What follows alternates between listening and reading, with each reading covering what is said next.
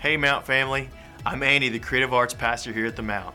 I want to thank you for joining us online today. Some of you are regular online attendees, but some of you may be joining our online community for the first time today because of concerns with the spread of the coronavirus. In this season, the Mount's aim is to create a healthy environment for all of us to worship and to grow. And whether it's through our online campus or at one of our locations, we trust that God will lead His church. Guys, we walk with a spirit of confidence and not in fear, knowing He is with us. Be sure to stay connected for a moment at the end of the message today, specifically for you guys, our online community. Now let's get our hearts prepared for worship today.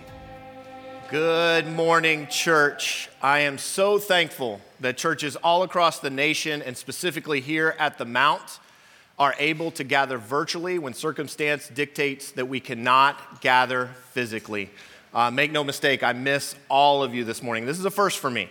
I am preaching to about 800 empty seats, uh, but I'm glad to be with you. And I'm glad we have this technology because I think isolation would be the sin here. The fact that we can all gather virtually and be together and still praise our Savior and recognize He is in control and recognize He is King is such a blessing. And I hope the Word of God that we have here today is a blessing to you as well. Uh, before we dig in, I wanted to also say how encouraged I've been scrolling through my social media timeline. I see all these posts about, hey, if you need food, come here. Hey, if a school is the only meal you get, come see me. We have food. I see, hey, if you're elderly, I'll shop for you. I'll do this for you. And I think that is beautiful because we, as a people of God, that's what we're called to do and that's what we're called to be. We were unified as a family for such a time as this. Uh, my wife always has this question she brings out in difficult circumstances. She asks, But did it change your purpose? But did it change the reason that you are here? And for those of us who are in Christ Jesus, the answer is a resounding no. We are called to bring light to dark places. We are called to be the light in the dark. And guys, the darker it gets, the brighter the light shines. The darker it gets, the more the people search for light. So let us be about our Father's business. Let us be checking on the most vulnerable. Let us be calling our elderly, making sure they're okay. Let us be calling our food pantries and things of that nature to make sure they have the necessities so the most vulnerable in our communities can still have the necessities that they desire and need. Let us be calling our small business owners, our event based small business owners at this time, who are probably stressed beyond belief, wondering how they're going to feed their families. Let us see what they need, and while they might have to worry about their business, let them not worry about who loves them and let them not worry about who they're going to eat and how they're going to eat, not who they're going to eat. That would be weird. how they're going to eat, definitely how. Uh, with that said, I understand the tension of the times, but we are the people of God. We are the light bearers. We're so often known for what we're against. Let us be known for who we're for. Let us not be found huddled around mountains of toilet papers and castles of canned soup. Let us be found with open hearts and open hands, serving the needs of our community. Let us have the attitude that is exactly of Christ Jesus, who, being in very nature God, did not consider equality with God something to be grasped but instead humbled himself, becoming a servant, walked this rock, and ultimately lived the last three years of his life homeless before he was murdered. He reached out to us when we were in our most vulnerable. And we who are the family of God, we who are brothers and sisters, let us be found doing the same. Because, my brothers and sisters, this too shall pass. And when it does, let us have the reputation of loving our communities in the same way that our Father loves us. With that said, let's pray real quick before we get started. Heavenly Father, we thank you for being a good God. We thank you for being a sovereign God who is in absolute control. We thank you for giving peace where there is worry, and we thank you that no matter what comes and what happens, our eternity is settled on Calvary. As we give these words and as we read the scriptures, please let them be powered by the Holy Spirit. Uh, please let me get out of the way and let the people that need to hear you hear you loudly and clearly. We ask these things by the power of the Holy Spirit in your Son's name. Amen. So, for those of you that are crafty Mount Ararat veterans, you have probably noticed that I am not Pastor Todd Gaston. I am, in fact, Jason Windsor. I have served here at the Mount as one of the student pastors for roughly two and a half years. And when I say it out loud, I gotta be honest, it sounds a lot longer than it feels. It feels like just yesterday we backed that U Haul up and took all of the stuff out of it in the snow and put it into our house. And Stafford's been really, really good to us. Uh, we as a family are so glad we answered God's call to move here and serve the Stafford community. My lovely wife, Erin, works out in the coffee bar outside these walls. She manages that and serves with a bunch of fantastic ladies, does an excellent job.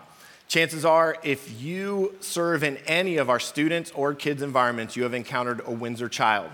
Uh, we have one in high school, we have one in middle school, we have two in elementary school, and one in preschool. If you're unsure of who they are, they usually have bright blue eyes and bubbling personalities. That is the characteristic of a Windsor child. Uh, my prayer for us this morning is that God speaks as clearly to you as he did to us when he called us to move here, and you're as blessed by answering his call as we were when we did. So, with all of that said, I still, as I said, I am a student pastor. So we're going to play a game before we get to the scripture because I am contractually obligated by the Union of Student Pastors to play a game at every gathering. And it's not online. I read the section. There is not a clause that opts out online. So we're going to play a game. It's going to be straightforward, it's going to be super simple. I'm going to show you a picture, and you're going to tell me what that's a picture of. Super simple, right? So here we go. Let's take a look at that pic. Yeah. There it is. That is a pic.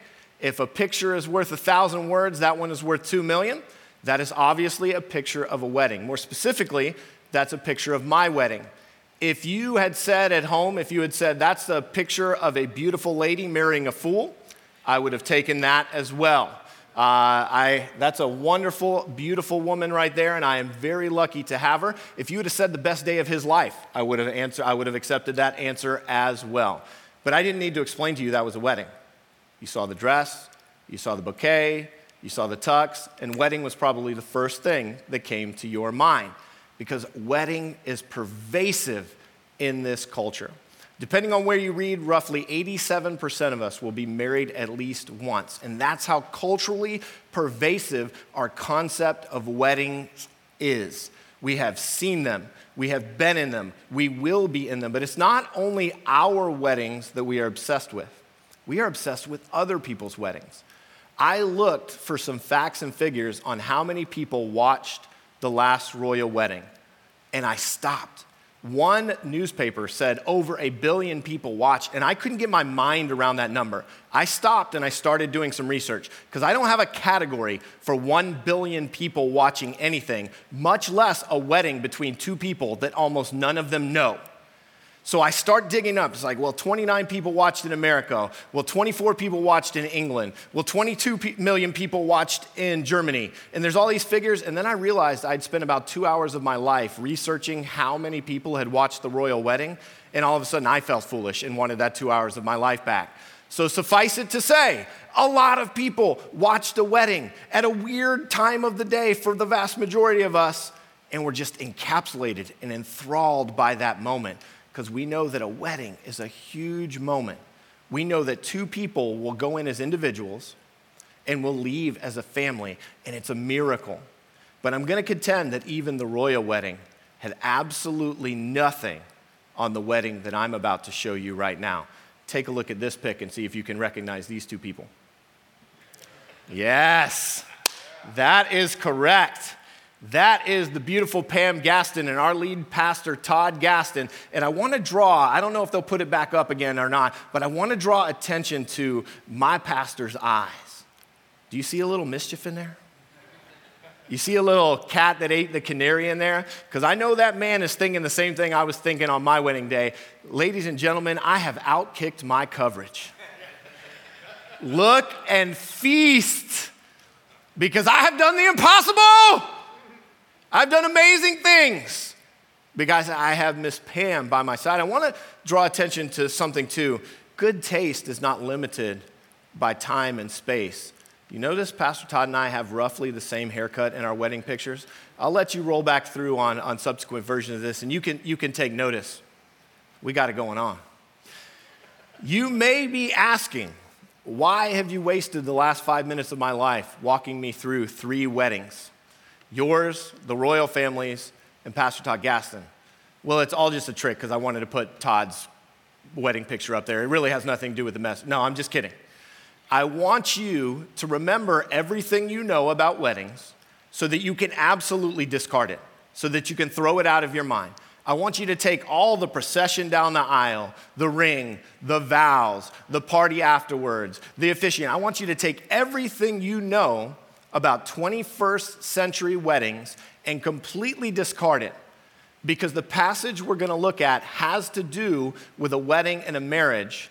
And if we look at it with our American eyes, if we look at it through our lens, we will miss the richness that the text delivers. We will miss the lesson that God has for us. And it's a very important lesson because the parable we're going to look at starts off with For the kingdom of heaven is like this it's God's intention to give us a glimpse of what the kingdom of heaven is like, to give us a glimpse of what our eternal life will look like, to give us a glimpse of the character of Jesus Christ. And we'll miss the fullness of that if we look at it with our American eyes. We need to have at least a basic understanding of first century Jewish weddings in order to grasp what our Savior has for us today. So, with that said, we're going to take a crash course in first century Jewish wedding custom. This would start with what is called the arrangement. Now, what happens during the arrangement period is very simple arrangements are made. So, the groom would send an ambassador or someone from his house, and they would go to the prospective bride's house and they sit down with the bride's father and they would negotiate a price. They would negotiate uh, what it was going to take for these two families to become one family. After that negotiation was concluded, the bride would be called into the room and she would have a chance to say, Yes, this is a good deal for me, or No, this is not a good deal for me. Now, the vast majority of brides said yes because you did not know if another offer was coming. You did not know when, if the other offer was coming. And so the vast majority of brides took it up on this, and then a contract was drafted.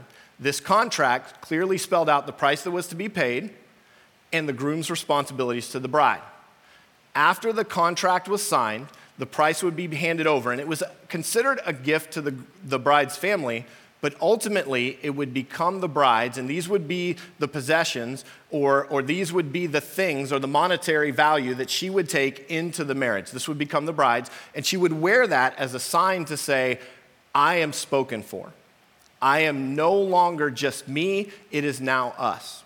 And after this contract was signed and the price had been paid, the groom would come out and he would announce publicly, It is finished. The price has been paid. Now, for those of you that language seems very familiar to, you know the crucifixion story, and you know this is the words that Jesus said with his last breath. He cried out, It, has, it is finished. And we know that the price has been paid. This is where we're going to live in this tension between first century Jewish custom and Jesus walking us through the salvation plan. Because when he cried out, It is finished, he was also crying out, I have done what I have needed to to bring you who were apart from me to me. And so, having concluded, having shouted out, It is finished, that concluded the arrangement period, and we would now enter the betrothal period. And our temptation here is to consider the betrothal period roughly the same as our engagement, but honestly, nothing could be farther from the truth. The betrothal period for a Jewish wedding was very defined. At this point, the, bride, the groom would say to his bride, I am now leaving.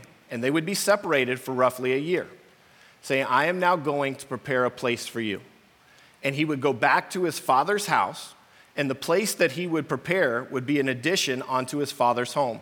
And this whole process would take roughly a year.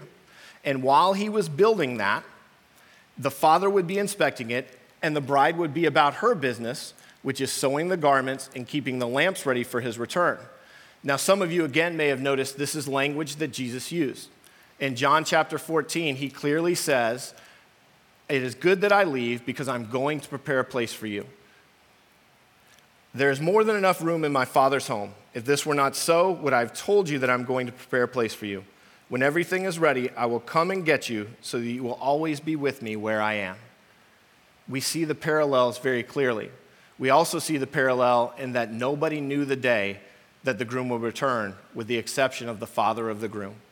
Jesus speaks to this in Matthew 24 when he says, No one knows the day or the hour when these things will happen, not even the angels in heaven or the Son himself.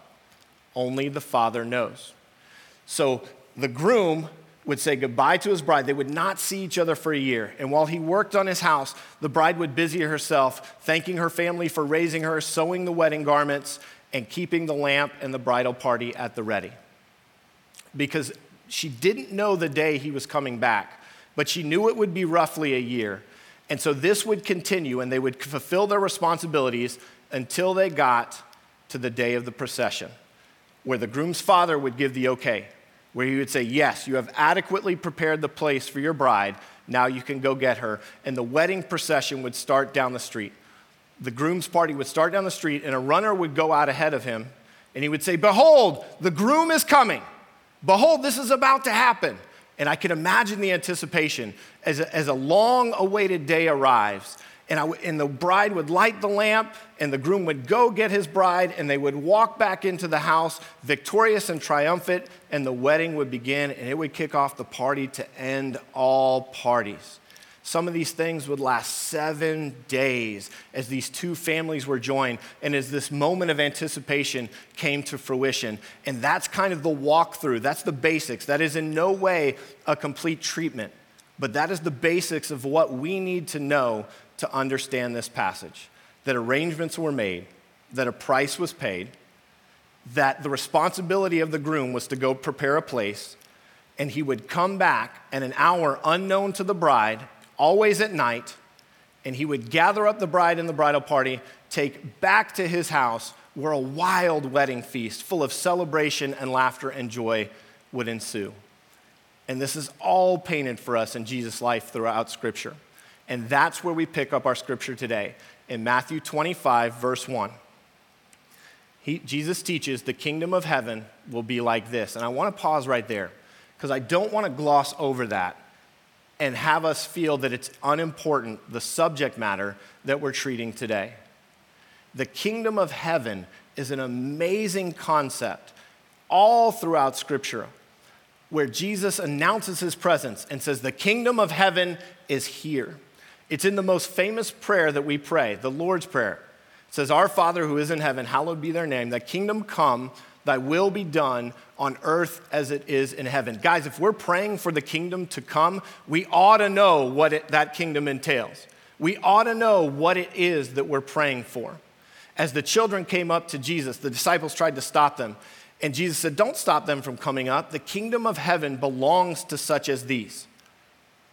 This is, this is a huge concept if the kingdom of heaven belongs to people with childlike faith, if the kingdom of heaven is where we'll spend eternity, if the kingdom of heaven is important enough that Jesus gives multiple parables teaching the kingdom of heaven, it's imperative that we give the concept due diligence and open our scriptures and take this subject matter seriously. So let's dig in. Then the kingdom of heaven will be like 10 bridesmaids who took their lamps and went to meet the bridegroom. Five of them were foolish and five were wise.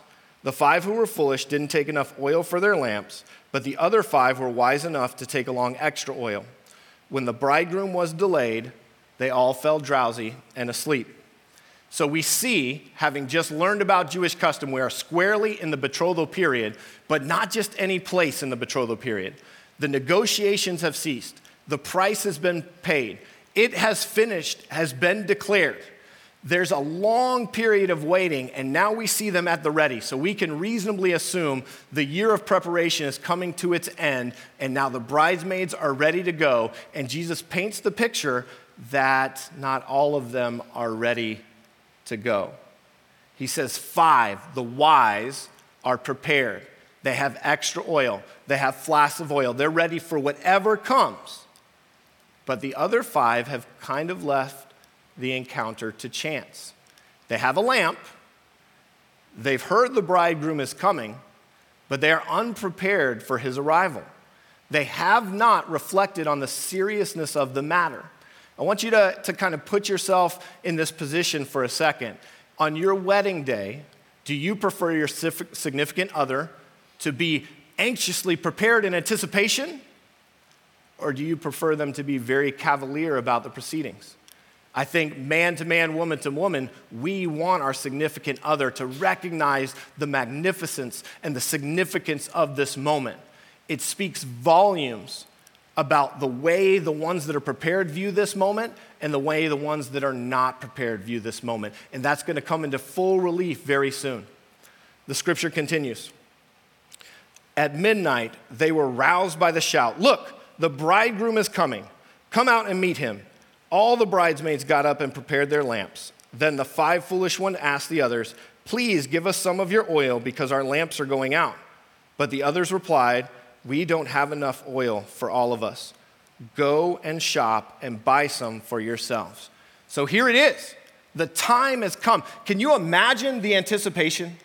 Like, can you imagine it? Like, there's a lot of tension around our wedding days, and in most cases, we had a rehearsal dinner the night before. We saw our beloved. We saw the one that we will spend our special day with fewer than 24 hours before. In some cases, these two had not seen their beloved in over a year. Can you imagine all the questions? What's the house look like?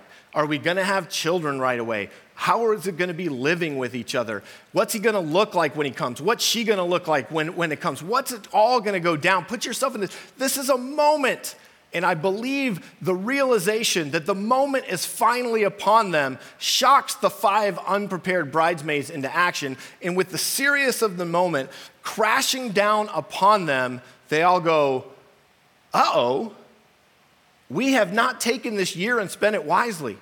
We have now been found unprepared. And when the groom comes, he's going to realize we're not that into him. We have a lamp. So, and we've obviously heard he's coming, but we have no fire in our lamp. We have not done our preparations, and that is about to be revealed. And in their panic, they reach out to those that have prepared and go, Hey, give us your oil. And those that have prepared, those that see the significance of the situation, those that see the moment crashing down upon them are like, oh, no way. I am, there is no chance I am giving up that moment. There is no chance that I'm going to risk missing this moment. I have waited in anticipation for at least a year. And those of you that are looking forward to your wedding days right now know in most cases people look forward to their wedding days much longer than a year. There is no way I am going to risk my significant other showing up and finding me unprepared and feel like I'm just not that into him or I'm not that into her. There's no way this is happening. You guys need to walk yourself down to the store like you should have done last year, get some oil, and be ready for this moment. Guys, that's a concept I think we can all relate to. Nobody wants to see their significant other walking down that aisle unprepared. Everybody wants to feel loved and cared for and the significance of this moment. And I think you already know what's about to happen. The five go away to get more oil, and when they come back, here's what they hear. But while they were out to get oil, the bridegroom came. Then those who were ready went in with him to the marriage feast, and the door was locked. Later, when the other five bridesmaids returned, they stood outside calling, Lord, Lord, open the door for us. We all saw this coming. While they're out getting the preparations that they should have been making throughout the entire betrothal period, while they're out getting their oil, while they finally see the significance of the moment, the bridegroom comes, he gathers those that were ready, and he takes them into the wedding feast. Because the betrothal period is over and now the marriage feast has begun. This is no longer the two separate entities, one but living apart, because in the agreement, in the arrangement, once that contract is signed, the two are legally one. It now takes a divorce to separate those two after the arrangement. They just haven't taken up residence with one another yet. But now this is the moment where they're taking up residence one with the other, and the five who were prepared, the five who had the fire, the five who gave the moment what it was due go on to the wedding feast. And the five who failed to do that are left out. And they knock on the door and they say, Lord, Lord, please let us into this wedding feast. Please, we have the oil now. We're ready. Let us come in and celebrate this wedding with you. And this is what the bridegroom says. But he called back, Believe me, I don't know you. Not You should have brought more oil. Not, you should have been prepared. He says, Believe me, I don't know you. I'm not married to you. I'm married to the people in here. This is my wedding feast. And since I don't know you, you're not welcome to be a part. Sounds super harsh. Not really congruent with what we always hear about the kingdom of heaven.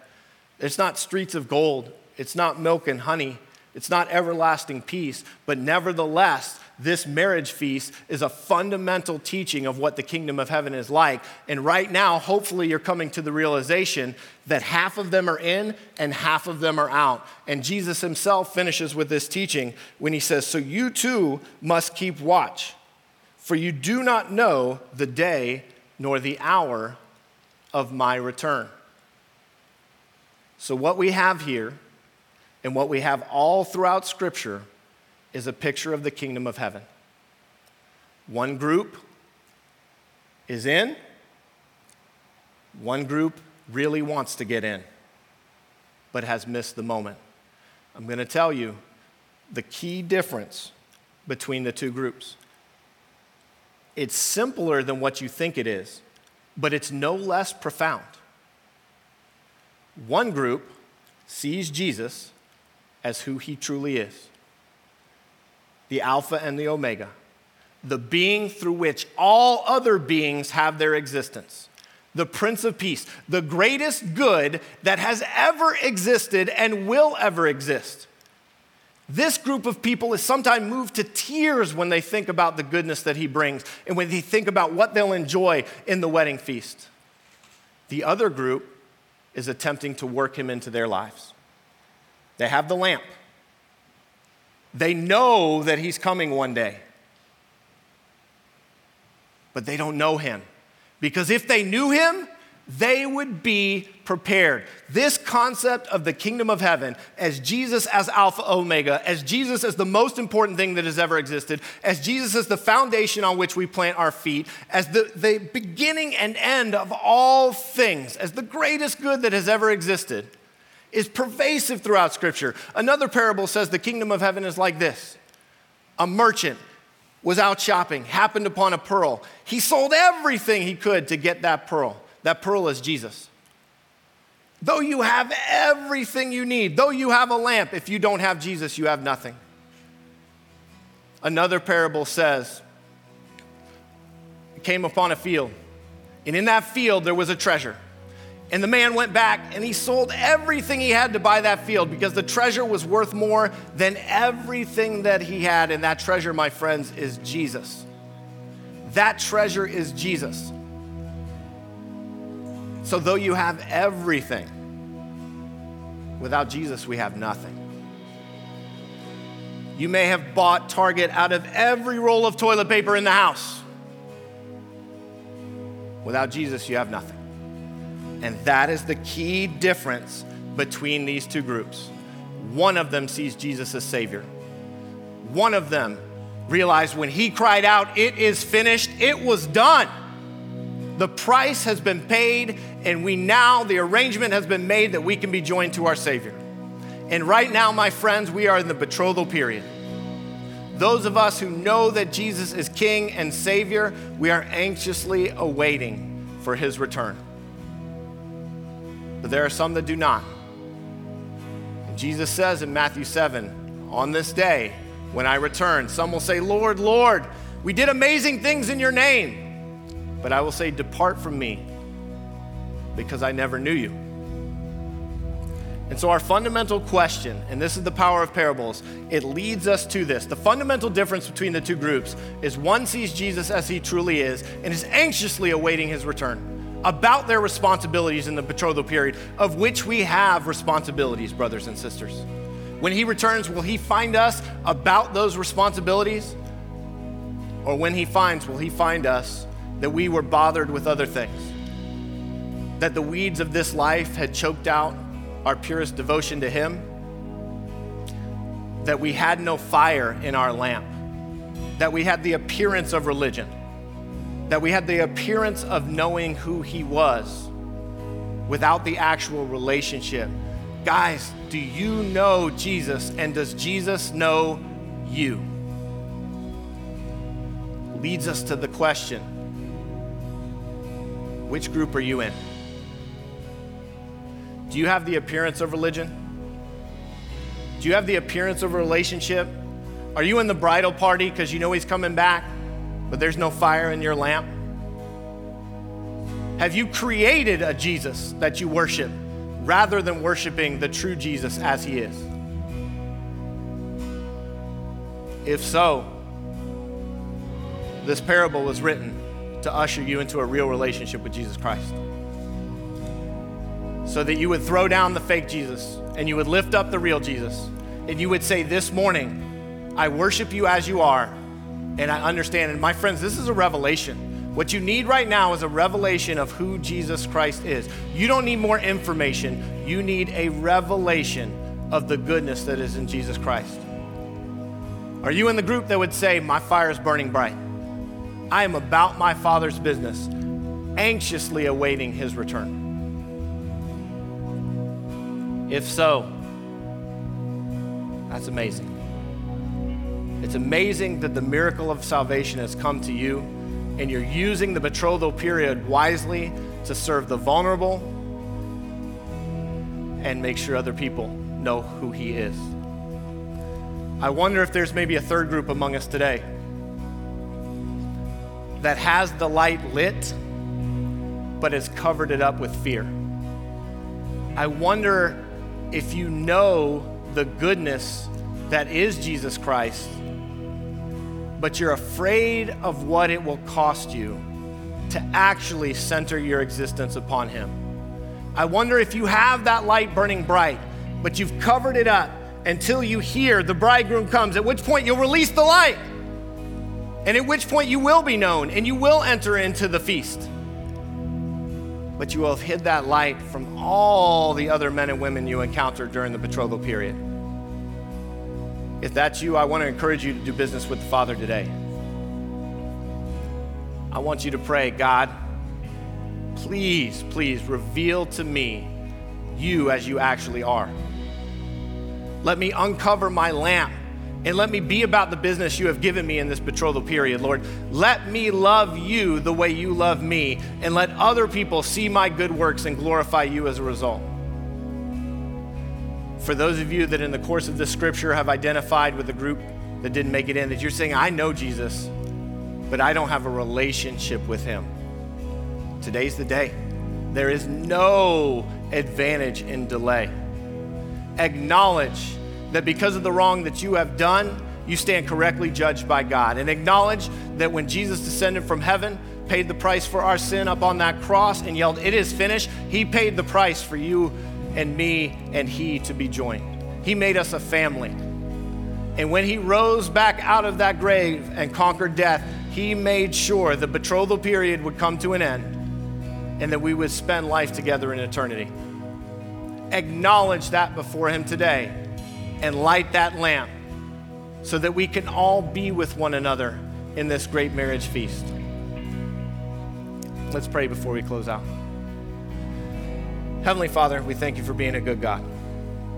We thank you that at great cost to yourself and at no cost to us, you were our price on that cross. And that when you yelled, It is finished, we could be joined to you. I ask that we who know you spend this betrothal period wisely. Lamps lit, hearts on fire, drawing those to you that don't know you, serving those that are vulnerable in our communities. And I ask that we are excited that our lives have not been filled with meaningless things and you're just one more inconvenience that we work in, but we are excited to see the day that you come get us for that wedding feast. I ask that we use the time that you are gone away preparing a place for us wisely, and that when you come back, you find us about your Father's business. I ask these things by the power of your Holy Spirit and in your Son's name. Amen. Hey guys, I know there's a lot happening in our world that could be on your heart or weighing on your mind. If the message today led you to make a decision for Christ, I want to personally make sure you receive the Mount Decision Bible and know the next steps to take. Church, I want you to know that the Mount is here for you. Please connect with us right here in the chat to let us know how we can pray and support you. And before you go, please remember to take an important step in our worship to give. Although we may not be gathered at the Mount today, we continue to worship God with our tithes and use His provision to make a difference to our world. Please be certain to follow us on social media and keep an eye out for email updates from the Mount. Thank you for joining us. Now go and be the church.